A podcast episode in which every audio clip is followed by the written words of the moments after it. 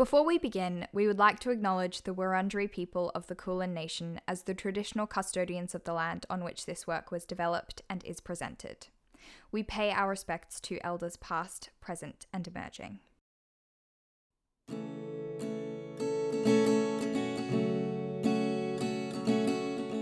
Hello and welcome back to the Community Library. I'm your host, Angourie Rice. And I'm Bonnie. And this week we're going to be talking about Clap When You Land by Elizabeth Acevedo.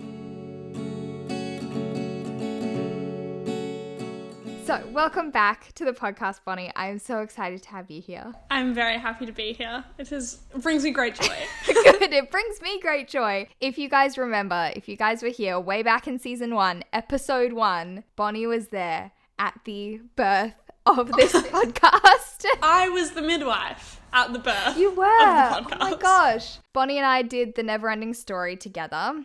And then we did an episode on female friendships in books, which was super fun. So both of those episodes will be linked if you want to give them a listen. We've come a long way since then, I think. We've cut our hair. We have begun a pandemic. Yeah. Probably both been overseas in the time. Yeah, you went to Japan. I went to Japan. You've been jet setting as usual. Oh, gosh. Not anymore. This week, we're both going to talk about Clap When You Land. This is a book that I chose, and I asked Bonnie to do it with me because I remember quite clearly back in ye olde high school times when Bonnie was, and probably still is, really into slam poetry. Yes. It's an ongoing phase of me deep diving button poetry's YouTube channel for hours and just being like, wow, people really can write good words. People really can write good words and they can say them in a really good way. That's the moral of this podcast. People really can write good words. And so Clap When You Land is a novel told in verse. I don't know how you read it, but I read it via audiobook, and Elizabeth Acevedo narrates it herself, and it's incredible to hear it performed in that way. Just the cadences, the musicality of it. I loved it. So how did you read it? I read it, I have my paperback here. I really would like to listen to it though. I read a lot of it out loud because it's hard not to, is what I found. Yeah. When I was reading it, I was like, it should be spoken. You can read the rhythm, but it does need to be said, and it's written in a way that is how it should be said, I feel like. Mm. I read a lot of it out loud to myself in my house. I also wanted to choose this one for a more personal, selfish reason. This is coming off the back of me reading 22 sonnets in 22 days. So I was reading Shakespeare's sonnets and I was like, I just want to read a different form of poetry as well. So I chose kind of the opposite, like as far as you can go away from Shakespeare, like a very different form of verse and poetry. But it was so fascinating for me to kind of read them both at the same time and see the similarities and the differences. It is everything we wanted Shakespeare to be when we analysed him in literature class. Don't you wish we had analysed Elizabeth Acevedo's writing instead? I haven't annotated a book in so long, and when I tell you I annotated the shit out of this book. That makes me so happy. So, for those of you who haven't read Clap When You Land or who are interested to know what it's actually about, it's about two half-sisters. Camino lives in the Dominican Republic and Yahaira lives in New York City, and they don't know about each other. And every year in the summer, Camino's father visits her in the Dominican Republic for 3 months. But this time she goes to the airport and she realizes that the plane has crashed and her father has died. And so Camino and Yahaira are both kind of dealing with grief and dealing with the death of their father. And on top of that, learning about all the secrets that he kept when he was alive and how those secrets begin to unravel and come to light after his death. So we touched on this a bit before, but just talking about writing style, I mean, I think that's what makes this book so unique and fresh and interesting and just delicious to read. I think I was hesitant because I know you and I have both talked our shit about poetry books, and there have been hits and misses in the past. And so I was like, where are we going in of like, is writing in verse gonna add to the story? Is it there to be pretentious, or is it there because it works? And because it's a story about teenage girls, are we going to lose that voice and the voice of teenage girls in the writing style being more rhythmic and like not necessarily how a teenage girl would speak? But it is done perfectly. It's done so perfectly, and it's written how it should be read and spoken. Camino's thoughts are in triplets, where Yahaira's are in couplets, I think. Yeah, so in the chapters that are about them both, you can tell who's thinking. And on the page, it's really obvious when there are like sort of asides or breakaways. When you're writing in a Word document, you can have like center, or you can have to the left or to the right. Like most of the novel is to the left. And then some of it's there are like a few sort of aside passages that are to the right of the page, in places where I think that has failed in other novels and hasn't served the storyline in this book visually and like rhythmically and lyrically. It serves to show, I think, the ups and downs of grief, the flows and abrupt stops, and how it can feel disjointed. You can see that and read that in simply the structure of the novel, which I thought was fucking genius. Yeah, it's interesting what you say about how it looks, because obviously I didn't get that from the audio. And there are places where you can hear her take a breath and pause, and when it's slightly disjointed because of the way it's placed on the page. Poetry, and this form of poetry, is both at the same time a very visual expression and also a very oral expression. Both of these ways of experiencing poetry, whether you listen to it or read it on the page, they both inform the meaning. And I think that's something that's so unique, because you don't really get that with prose in the same way. You know, you have a chunk of dialogue or you have a paragraph, and it's just formatted in a certain way to make it easy to read. But in poetry, the way that it's visually set out can give just as many clues as when it's read out loud and you hear the rhymes and the rhythms.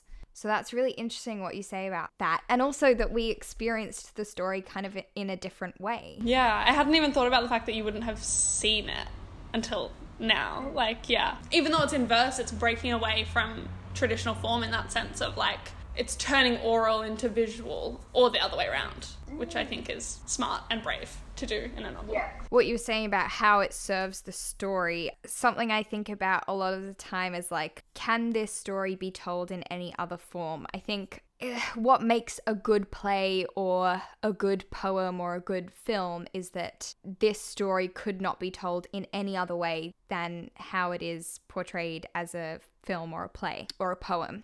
And reading this story, I can't imagine it in any other form. I think it's so perfect, and I don't think she could have told it in prose. It doesn't feel like she's come up with this idea for a story and then fitted it into this form. It's like these two things exist at the same time, and you can't have one without the other.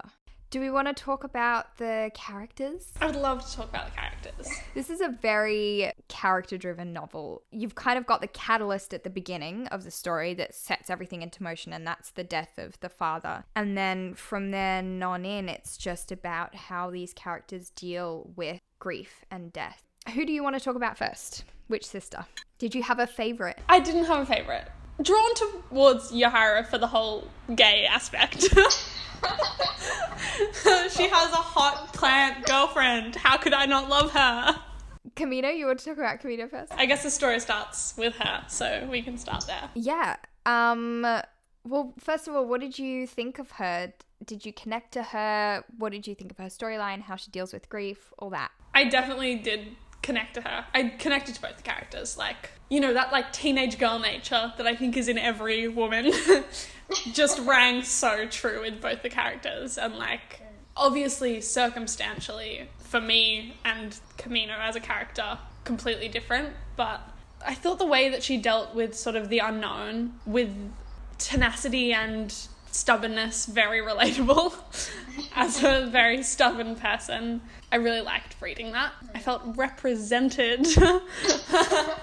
Yeah. What are your thoughts? I loved her character. I found her so easy to connect with. And I guess there are a few interesting things about her character that intrigued me. The first is her relationship with water and swimming. The Dominican Republic is an island in the Caribbean. Her house is really close to the beach. And she talks about her relationship with the water and how that is affected by two things. First of all, her dad's plane crashing into the ocean, and also the fact that the beach borders like a really nice resort, and around there hangs this awful, awful man who is just a perv and a pedophile and a stalker, basically. She knows him and she kind of grew up around him, and she was friends with his sister, and he is just very awful and is always hanging around the beach. I loved that kind of push and pull with her character, where the beach and the water is something that gives her so much joy and it gives her so much life. And yet, because of these two things that have happened, she really struggles to connect with that and struggles to enjoy it. And it's like it's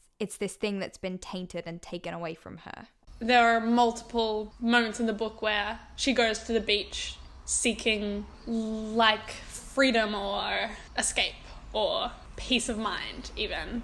Then what, like you said, the push and pull of like, because her father's not there to protect her, it's tainted and it's not safe. And I enjoyed those passages because we got the physicality of her swimming and her connection to the water, and memories of her father swimming, and then the physicality of like, I'm in this young female body and I'm watched. And I thought that was very relatable, in that like, I think every girl or woman can probably relate to the feeling of, I'm just enjoying my body and I'm enjoying what it's doing. And then the contrast of, oh, but I'm being watched and there's gaze that is unwanted being pushed onto me. Yeah, the balance of this really like beautiful physicality in the water versus being hyper aware of how you look and your body and the gaze being put onto it was very relatable. Yeah. I didn't know about this going in, that Camino, her tia is a healer and kind of a midwife, and she goes around and she helps people deliver babies or when they're ill, and so Camino tags along and is her apprentice basically, and has all this knowledge about nursing and healing. I was reading that thinking of you, because you're studying nursing and midwifery, and I was like, oh my gosh, this is like so cool. So I was curious to hear your thoughts on that and how that was represented and how you liked that storyline. Yeah, I really loved it. This is just getting into my like personal ideology, but I have a lot of hang-ups with, you know, Western nursing and midwifery, because it isn't necessarily person-centered or patient-centered, and we have all of these medicines and interventions, and I think we jump to conclusions with interventions before we acknowledge what might be best for the well-being of the patient. And like, those are sort of some of the reasons why I wanted to go into nursing and midwifery, because I wanted to be someone who could give a more person-centered or patient-centered care. And so what I liked about this novel was medicine that is about healing and is about doing what that person needs and is very spiritual, which isn't something I personally connect to, but I think is just as valuable for many people in terms of medicine and healing as our Western medicines and interventions. I found it so, so beautiful reading about two women going to just help other people, and the way that Camino at one point, I think, spoke about death being like, you can go into someone's house of who is definitely dying, but you do not talk about dying. You take care of them. Like, I felt that in my heart. That's at the core of all medicine and all healing. And I just like the idea of just women just healing other women. That's so beautiful. That's so lovely. Yeah. And it also offers such a juxtaposition, one of my favorite words to use, a dichotomy, if you will, with life and death, because in the novel, Camino helps deliver her best friend's baby. Another thing is that this healing is kind of born out of necessity, because she talks about how a lot of the people in her community can't afford to go to hospital. And so she helps deliver her best friend's baby. Just the descriptions of the baby taking its first breaths and Tia almost performing that miracle. It's a premature baby and it's quite weak and fragile and they're not sure if he's going to make it, and then he does. And she talks about the miracle of life and seeing a person coming into the world, and it's such a big contrast when you start a novel off with death and then towards the end there's life, and I think that is so beautiful. There's a passage right at the beginning of the novel in the section marked the day that reads, "I'm beginning to learn that life-altering news is often like a premature birth, ill-timed, catching someone unaware, emotionally unprepared, and often where they shouldn't be." And I didn't realise that that was there until I kind of went through and I was looking at my annotations, but it is obviously foreshadowing, as we love to use in literature, as we do in literature class. Birth and death are so intertwined in this story, and we see, you know, the death of their father and then the birth of their sisterhood, essentially, and the birth of this young child, and perhaps the birth of opportunity for Camino with the money, and then the death of life as they knew it and truth as they knew it. I think it's really beautiful that this book has a birth and a death and shows how just inherently linked they are. Yeah. Camino's relationship to America is also interesting, I think, because, and you were talking about opportunity and how she kind of goes on this journey to get an opportunity to leave the Dominican Republic, because she talks a lot about how girls her age, and we see this in the example of her best friend, often drop out of school to work and support their families, or they get pregnant and they have to support their family. And so she talks about how America for her is an escape and an opportunity to go to university and to live a more fulfilling life. But of course, her plans are halted when her father dies, and suddenly they don't have an income. Suddenly she doesn't know where she's going to get her visa from. I really liked that yearning for something else and just wanting to get out and to get that opportunity, but also feeling so grounded in home. I can't imagine the loss of not only a relative and someone you love and care about, but also the future that you had pictured for yourself. And it is in the novel, that just feels so profound. I loved reading Camino's cognitive dissonance, even between the US being an escape and being how she sees her future, and then her deep connection to home in the Dominican Republic. One of the first lines is something about, like, I can't wait to be rid of mud or something. I know too much of mud, and yearning for stable ground. And then I think towards the end of the novel, when there's talk of her going home with Yahaira, her being like, how can you leave somewhere that you've called home your whole life? It almost feels like the end of the story is just the beginning, because we know there's going to be so much more to come. Maybe she'll write a sequel. I don't know. I'd read it. I would definitely read it, yeah. And so across the Atlantic in the US is Yahaira. I loved Yahaira's relationship with chess. That's a big thing in the novel. And her relationship with chess is interesting, especially the way it's told in the book, because it's always in hindsight, because at the start of the book, she has stopped playing chess. And so we're learning about her relationship and her journey with chess in hindsight, very similar to how we're learning about the character of Papi, because we only learn about him in memories and hindsight because he dies at the beginning. Yeah, in the way that Camino's verse is all about water and mud and nature, and we have all these metaphors in that way, Yahaira's metaphors are all about chess and the game and strategy, and she talks about her being a queen and never, like, taking your eyes off the prize and, like, always focusing, never let them see you sweat. I don't know the first thing about chess. I've never won a game in my life. I don't know if your primary school had chess club, but mine did, and I was not a part of it. Yeah, I loved the way that she could look at things logically, like they were a game, like they had bits that added up and moves that had consequences, and, like, because Yahaira knows from the beginning of the novel that her father had another wife as well. So she already has a little more insight into the fact that there is something else to her father, more so than Camino does. She's not emotional, but I liked the dichotomy, as we say.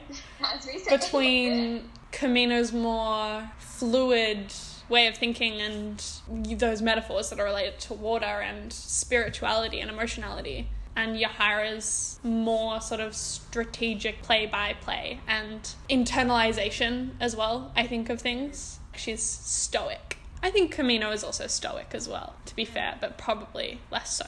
Like, they're both just go-getters. They both really do have their eyes on the prize. So Yahaira has rejected chess. Chess is tainted for her because the last day she played chess, it was her last tournament, and she was coming home on the train and she was by herself because her dad was in the Dominican Republic and her mum was somewhere else, and she was by herself and she was sexually assaulted on the train. And in her mind, these two things are related, because when she got home, the only person she wanted to talk to was her dad, and she called him and she called him and he never picked up.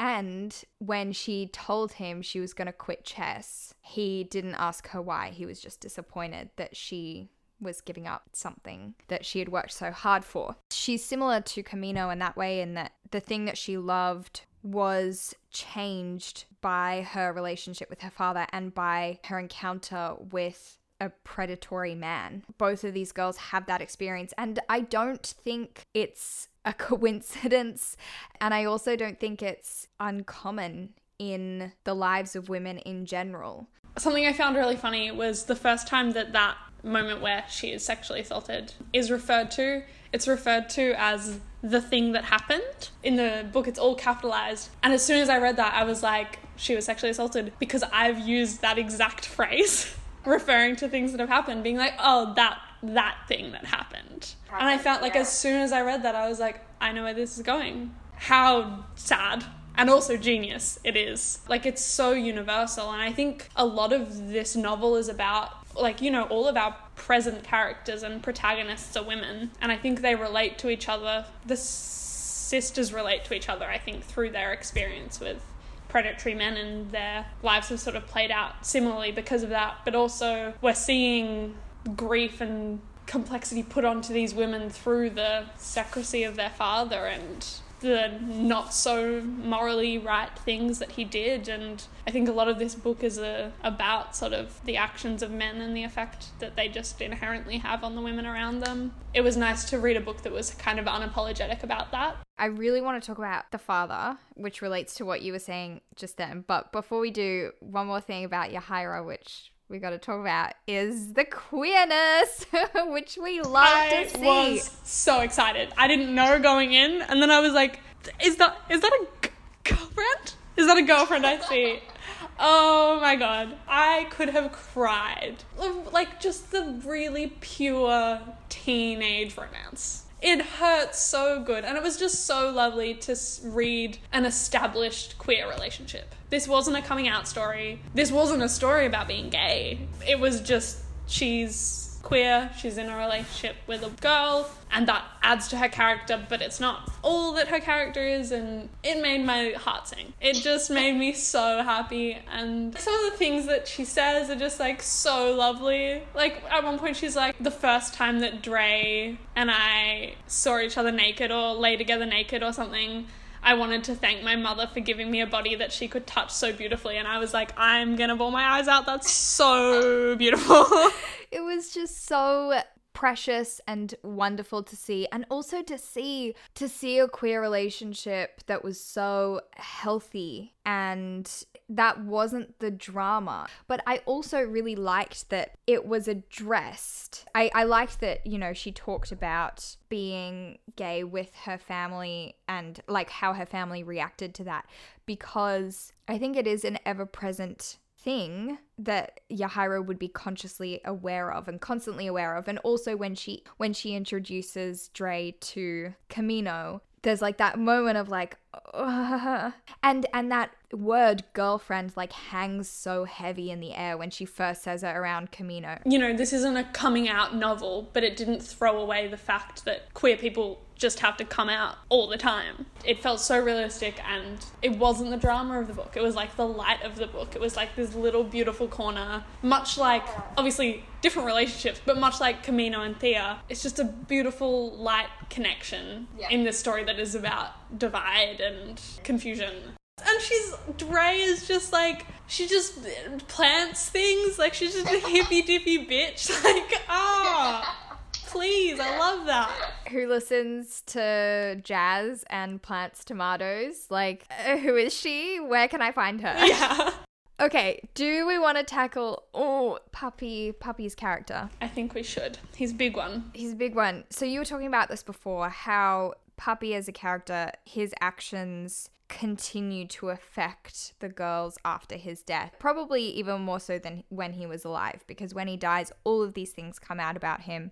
And so much of this book is about how women are affected by the poor decisions of men.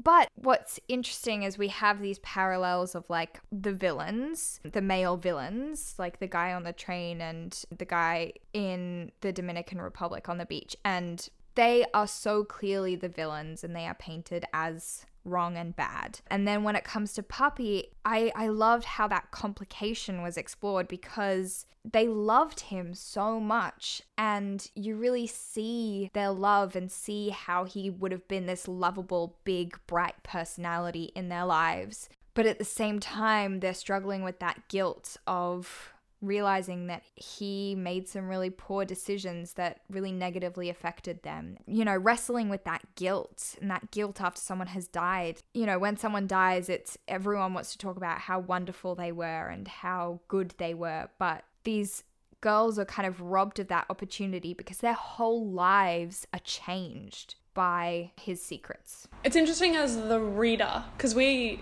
obviously don't meet Puppy. We're seeing him through Camino and Yahaira's perspectives, which are clouded because there are things that they don't know and things that they uncover. And I mean, we the reader know more than they do for a lot of the novel. I think I said this before, but I think there are a lot of novels about the inner conflicts of men making morally dubious decisions. You know, there's a lot of novels about men's brains, and I like that we're only hearing about him through the effects of the actions that he made in his life. We see glimpses of the fact that he was a really good dad to both of the girls, and he enriched their lives and he taught them so much, and even though he wasn't there all the time, they don't really talk about any flaws in his character.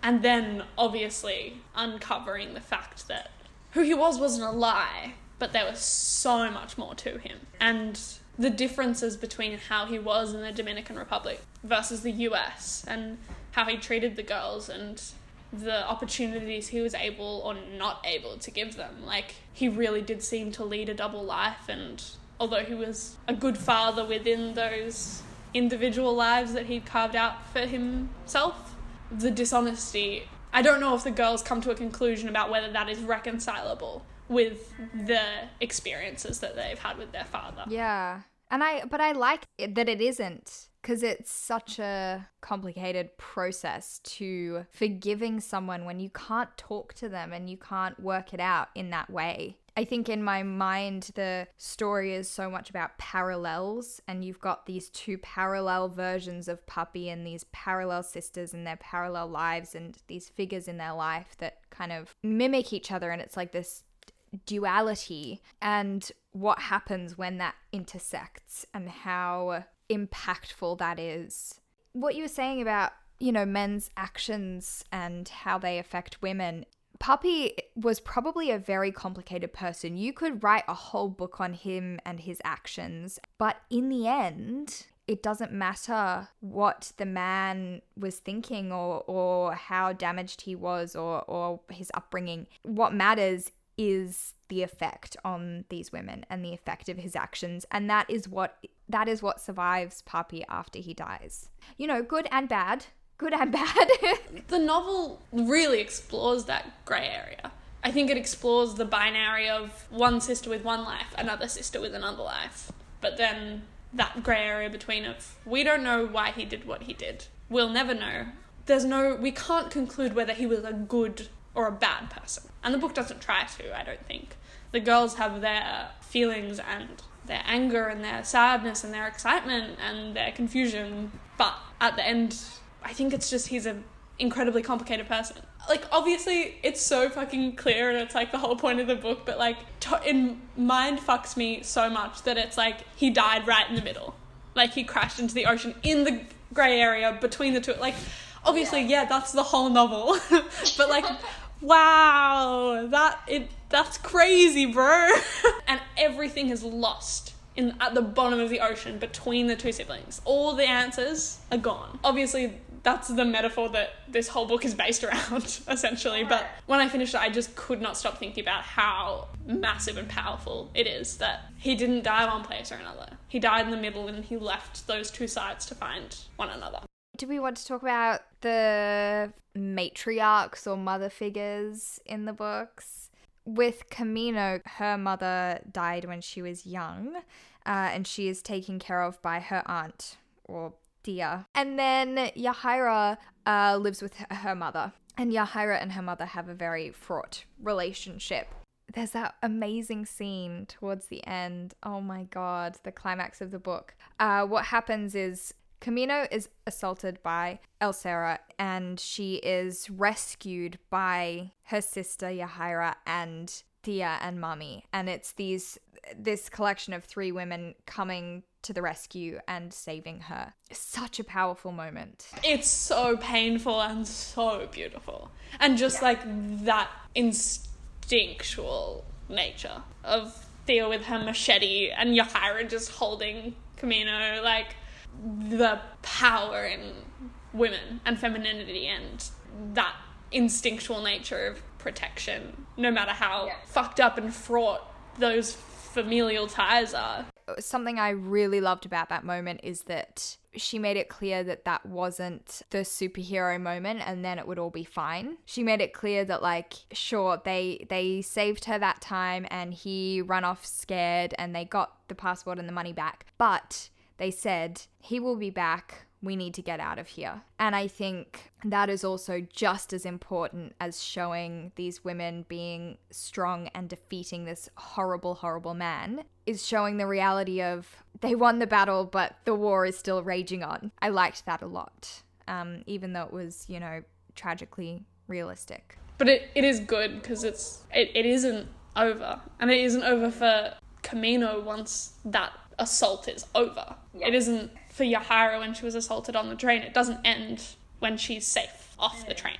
And I liked that the book acknowledged that and acknowledged that you can be a badass woman, but bad things can and probably will still happen because that just is the world. A theme I loved about this book was the idea of home and place. How your identity is connected to where you live. That is a sentiment that I love. I love it when it's explored in books because I feel a personal connection to it because I travel a lot and I am very much a homebody and I take comfort in not only my home as a physical space but also my community where I live. And so whenever that's talked about in books, I love it.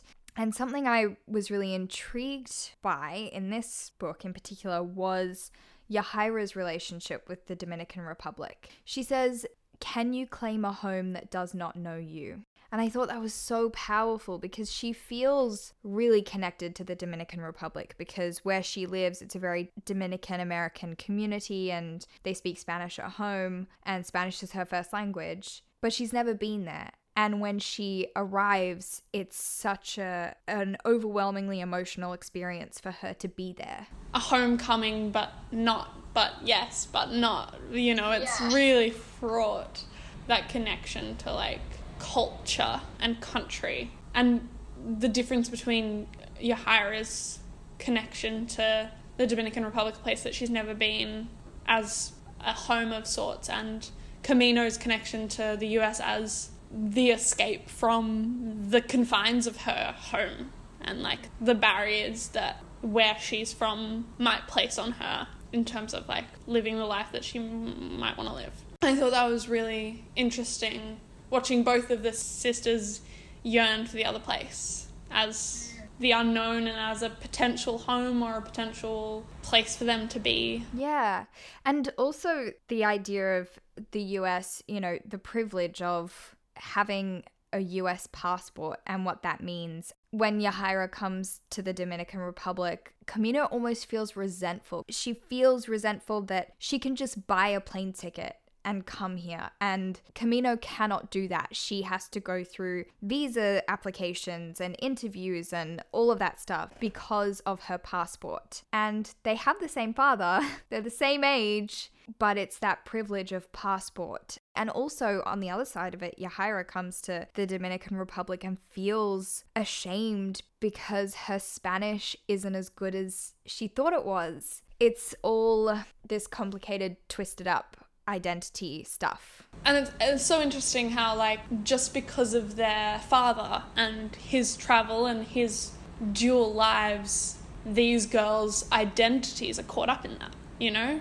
If he hadn't built two lives, I think that their relationship to place might have been different. The way that his duality reflects in them, and they both feel dual identities and dual homes and dual connections to places, even though they might never have been there. I think that's really interesting to see the effect that it has on them in that sense. Yeah. And they talk about how Papi has split himself in two. Like, that is such a prominent image that they always talk about. And I think by the end of the novel, the girls have also split themselves in two. Because we're left with the prospect of Camino going to the US. So we're left with half of her is in the Dominican Republic and half of her is in the US. And same with Yahaira. She, you know, half of her will always be in the US, but now she's left part of her behind in the Dominican Republic. And so in a way, they kind of mimic the journey that their father took as well, in splitting themselves in two and having this shared identity across two countries. Powerful stuff. Good words, written well, as we say. There's one more note that I have here. We wrote the exact same thing in our notes, which is brilliant. Nature versus nurture. I just watched Three Identical Strangers, the documentary on Netflix. It's irrelevant, but it goes into nature versus nurture, and it's about triplets who are separated at birth.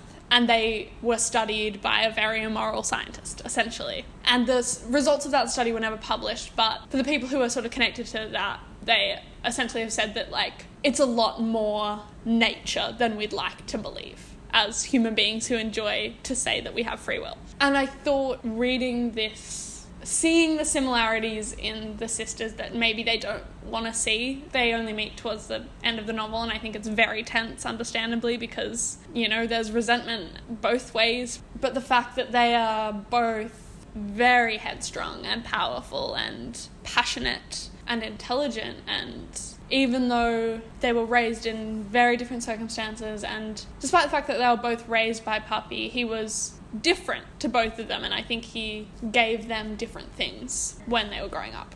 That so many things about them are very similar. I guess it is, in their case, nature and nurture kind of cross over because they are raised by the same man.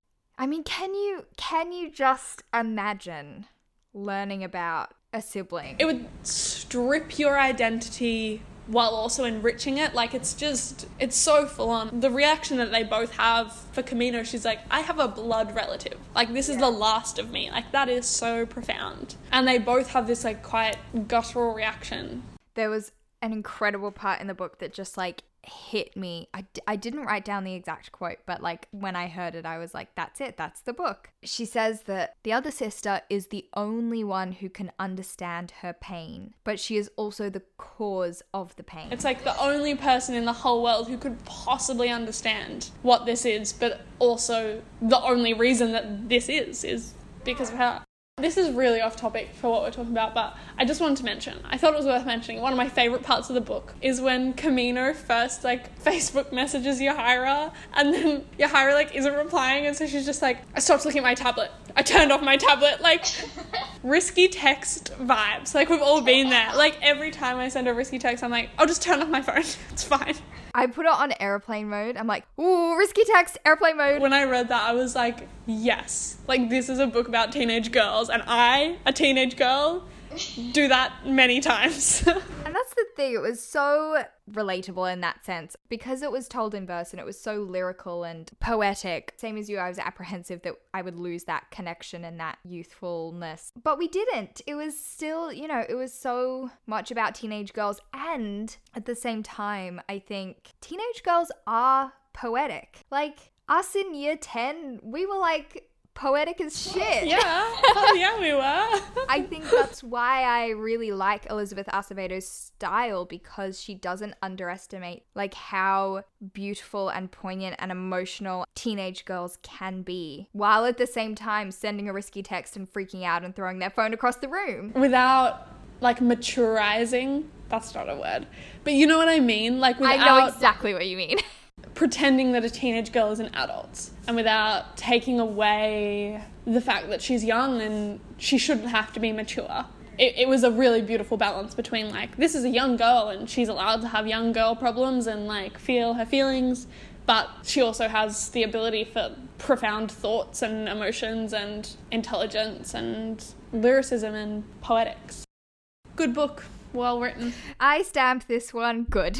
It's in the good pile, not the bad pile, ladies. Before we close off, do you have a final rating? What do you rate out of 5? It's whatever you want it to be. I rate out of 5 stars. Okay, well, I'm going to think of something fun.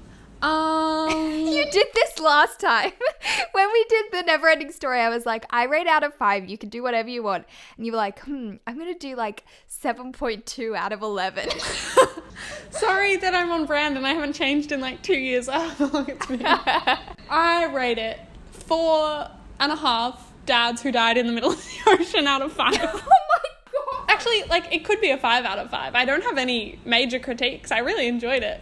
But 5 out of 5 just seems very big. I originally rated it 4 out of 5 because I don't give out half points anymore. I used to, but I don't. I'm a changed woman. So 4 out of 5 is like super close. But now, and this also happened with 100 Years of Solitude, after talking about it and dissecting it, I want to bump it up to 5. I don't think you could change anything about this book. I will give it 5, what's something much nicer? I will give it 5 tomato plants out of 5. That's beautiful. You're a much better person than I am, but we already knew that. And finally, do you have anything to plug in these times of Corona? I plug... being self-aware and perhaps looking into the land that you're inhabiting, and if you can pay rent or reparations to the traditional owners and custodians of that land, and just opening your awareness out to that. That is what I will plug. That is a great plug. You're welcome. God, what's my plug? My plug is, and I've been thinking about this a lot because masks have just become compulsory to wear outside in Melbourne. My plug is wear a mask. And if you see someone who isn't, then ask them if they're all right and if they need help getting a mask, and see if you can provide that mask to them. No time for dobbing, no time for snitching. We're all in this together. If someone doesn't have a mask, it's probably because they can't access one. And if you have the means to help them, that is a good thing to do. So I guess that's my plug for today. Wonderful plug. Thank you very much for listening. If you enjoyed it, you can subscribe on iTunes or Spotify so you never miss an episode. You can also follow the Community Library on Instagram at the_community_library and use the hashtag #thecommunitylibrary on Instagram or Twitter. I also have a blog, angourieslibrary.wordpress.com, and there you can find full transcriptions of the episodes and more links and resources. The podcast artwork is designed by Ashley Ronning. You can look at more of her work at ashleyronning.com. Once again, thank you for listening. Thanks for hanging out with me, Bonnie. Thank you for having me, Angourie. I promise I will get you back again soon. Oh, thank you. Back in the good books. Maybe she'll give me 5 stars out of 5. You are definitely 5 tomato plants out of 5. You're 5 tomato plants out of 5. Oh my god, stop it. And I will talk to you next time. Bye. Goodbye.